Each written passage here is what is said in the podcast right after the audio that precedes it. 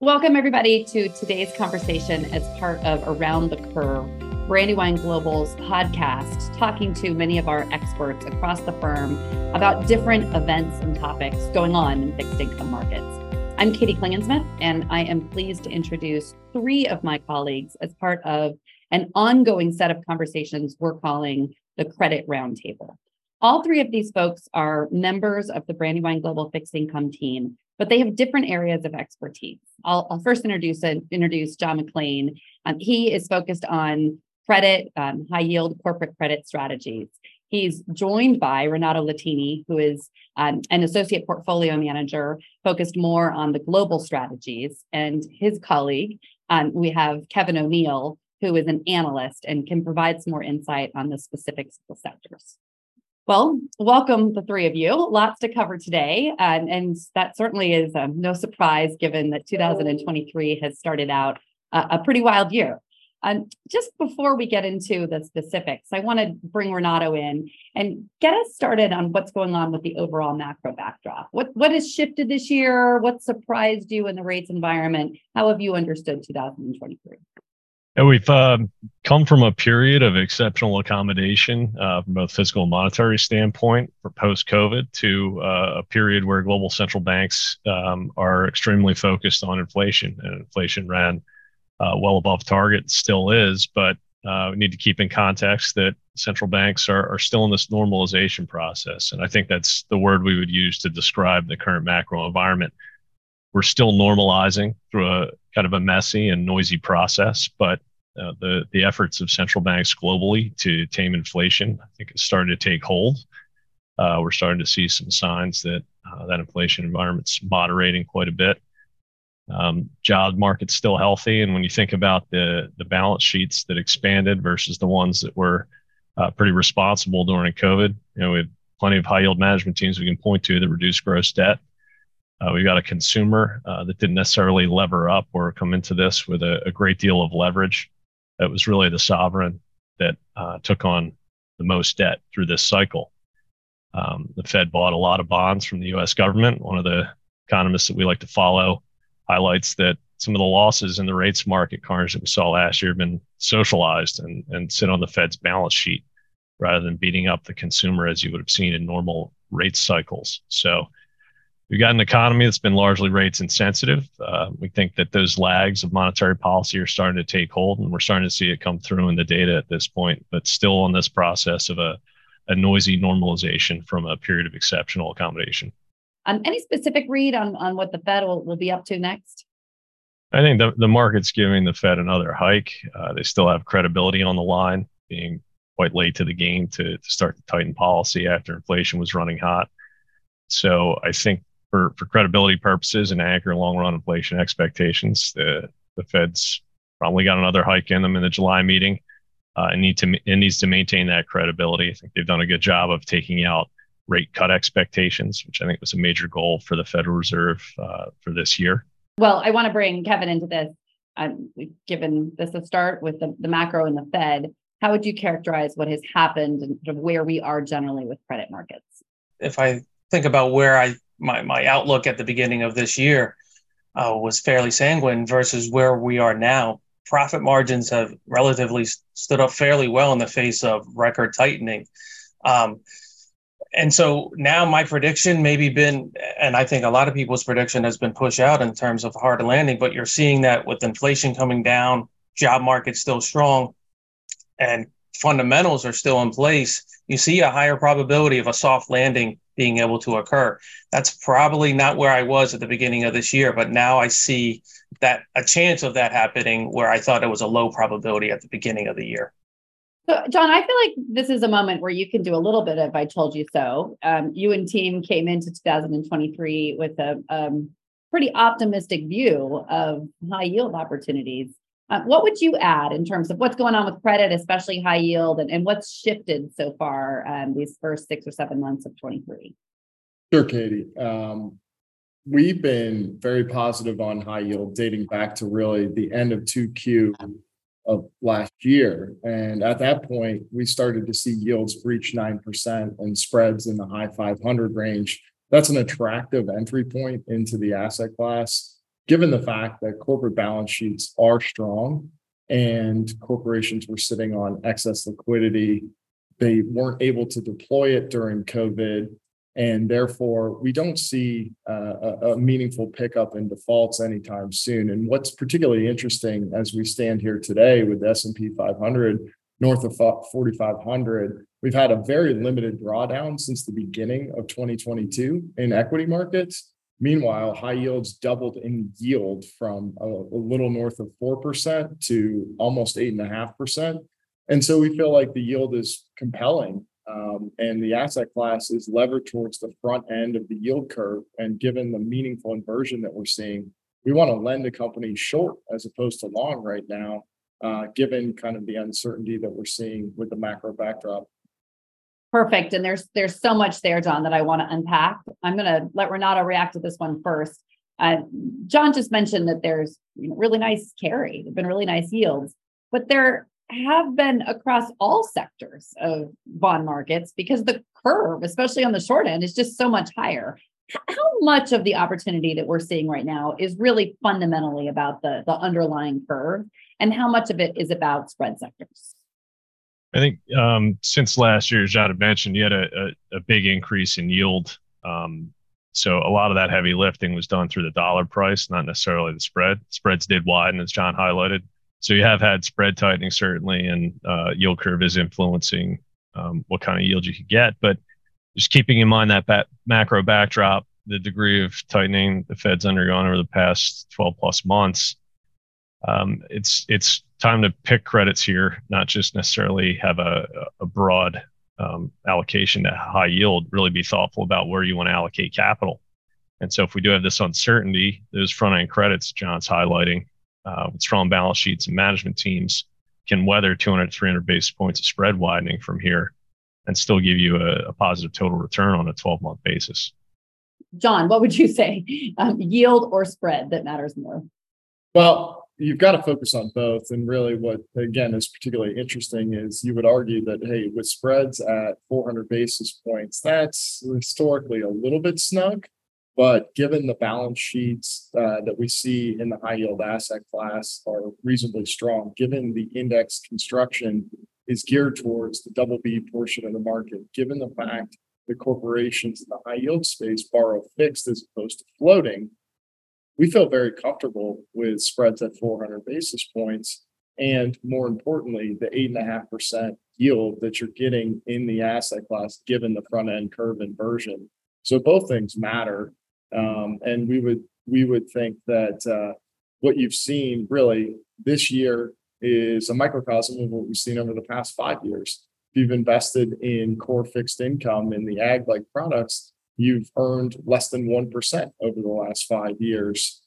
And that's really not keeping up with inflation. That's not keeping up with purchasing power. So you need to take a bit more credit risk, particularly where it's uh, compensated reasonably. So in high yield, then you can generate returns that keep up with inflation, keep up with purchasing power. And high yield over the past 12 months has been one of the few segments within fixed income where the yield has been above inflation consistently. But, but I want to push back a little bit on you know, that you know, eagerness to take some risk. We've just established that there's a lot of uncertainty about what the Fed will do over the next couple of meetings and what the rest of this year will look like. You can still make the case for those short uh, short duration exposures in the high yield space. Absolutely. What we're trying to do is isolate the number of variables that are going to impact the credits that we invest in and by shrinking the time horizon you eliminate many of the forward looking variables both macro and micro.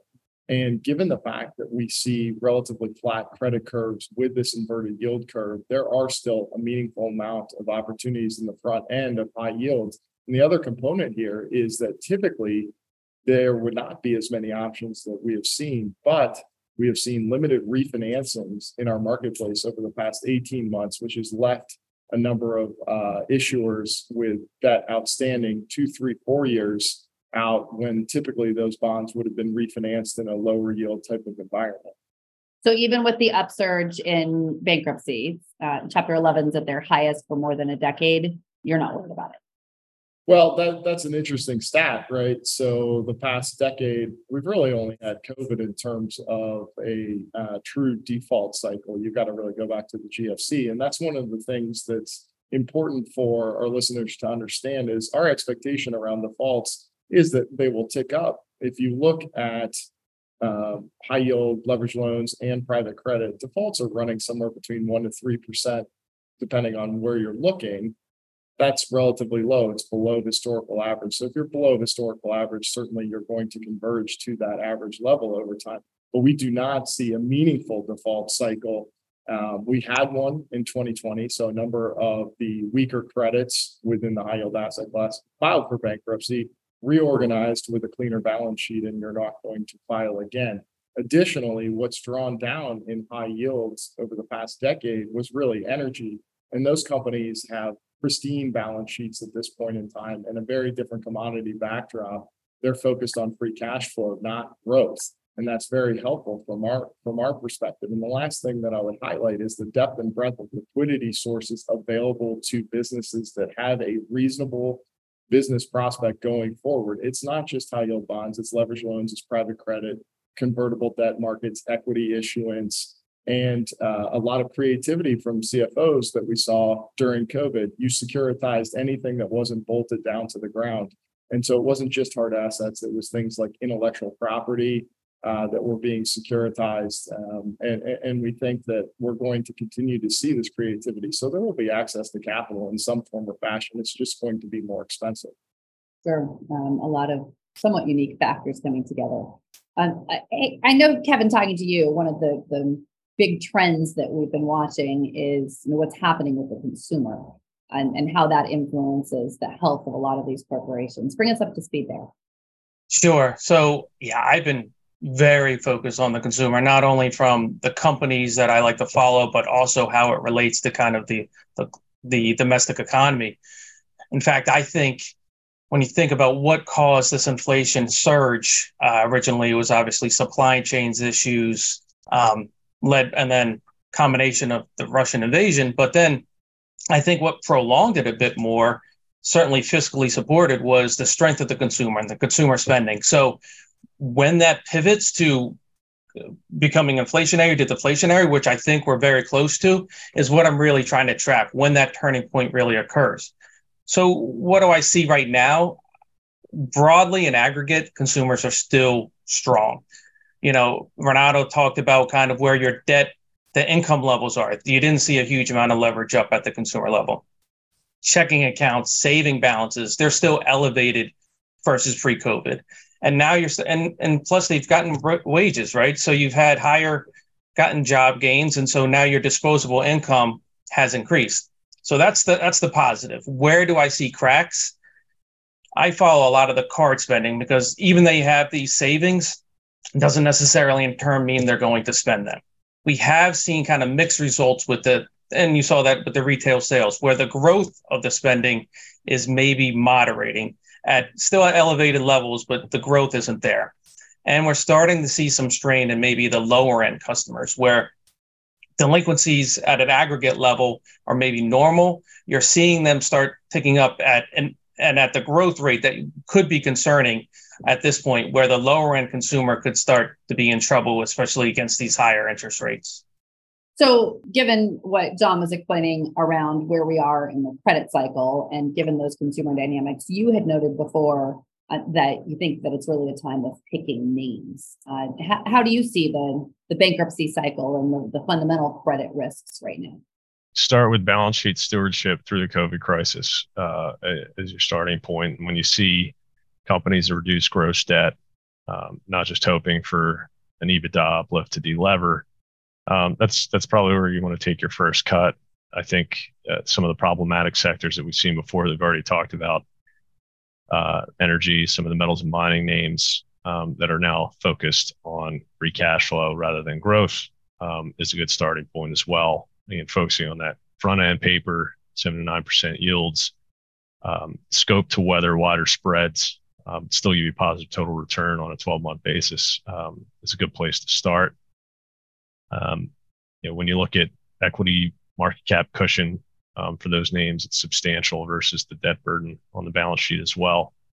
Uh, and you've already been rewarded for that, but still still wanting to harvest those yields in this environment, not ignore them, even though you may want to be uh, not just blindly dipping down in quality or grabbing uh, some some triple C beta. There are good names to be found, I think, within the high yield universe, plenty of them, and um, just want to focus on that management team, balance sheet stewardship, and focus on free cash as opposed to to growth.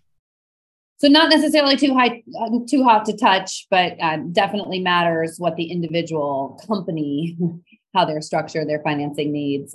So I want to bring John back in here. I, I understand that there's some similarities across high yield markets and issuance with leveraged loans and private credit, but some very different sets of risks. Um, John, what's going on across these different spaces? Yeah, despite the fact that all three of these asset classes are considered below investment grade, they are very different at this point in time. So if you think about high yields, um, what we see is kind of more of a large cap bias towards the types of businesses that permeate our marketplace.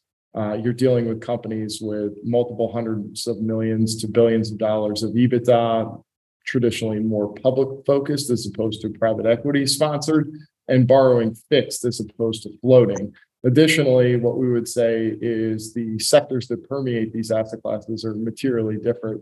You see much more energy exposure, commodity exposure in general in the high yield space, whereas you see more what we consider to be the problem sectors permeate leverage loans and private credit. And that would be TMT, which is technology, media, and telecommunications, as well as healthcare. The other main difference uh, would be if you think of leverage loans, that looks more like high yield did post global financial crisis and would be more of a mid cap type of marketplace and much more private focused with more floating rate exposure. And uh, certainly with the amount of heavy lifting the Fed has done, those base rates have changed materially.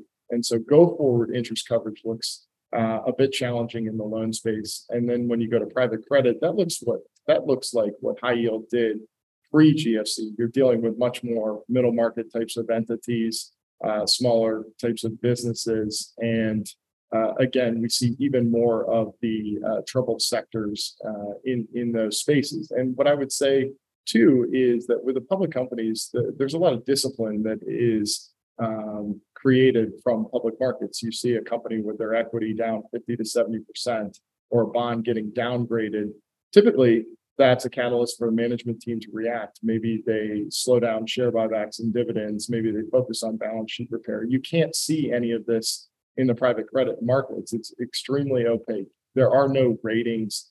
There is no public equity to monitor. So um, I think what you will eventually see over the next six to 12 months is a very quick change in the underlying fundamentals of that asset class.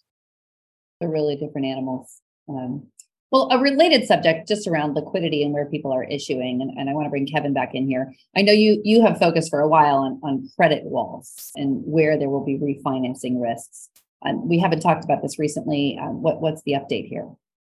I think you can relate it to John's response, where because you had such a large issuance of debt in 21 at record low you're not seeing the interest the interest coverage is still elevated versus the leverage loan market which is already feeling that tightening cycle. So while i guess the argument for the extended maturity wall is maybe not as big of a you know that was very much a 2022 argument versus a 2023 which is probably more normalized but normalized isn't necessarily bad uh, if fed funds rates have to remain above five for the next two to three years. Now, now it's a different different circumstance. So, because you had such a great issuance, issuance at low levels, the cost of capital hasn't flown through like you've had seen in other markets. So it's still a positive, um, but maybe it's normal versus last year where it was really extended.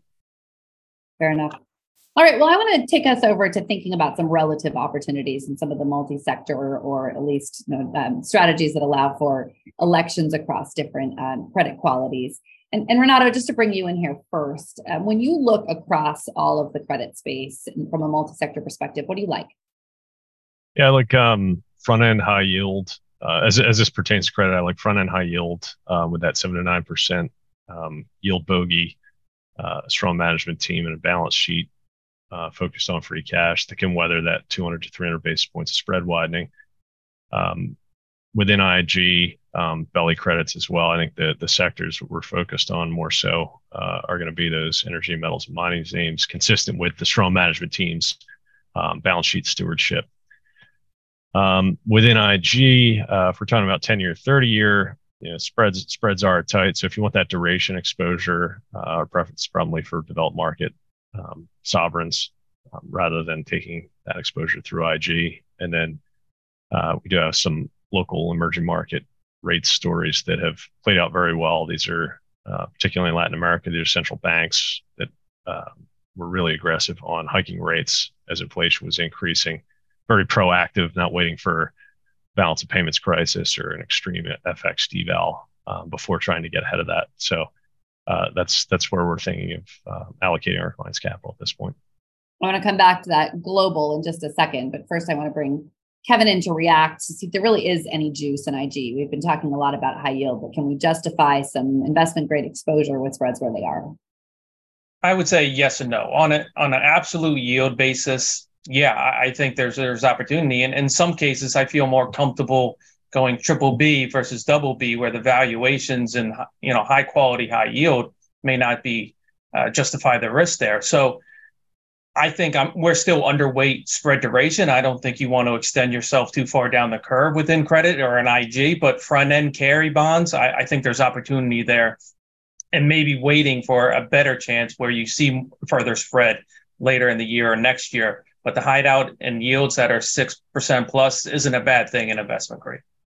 Not a bad thing. John, do you find opportunities in investment grade?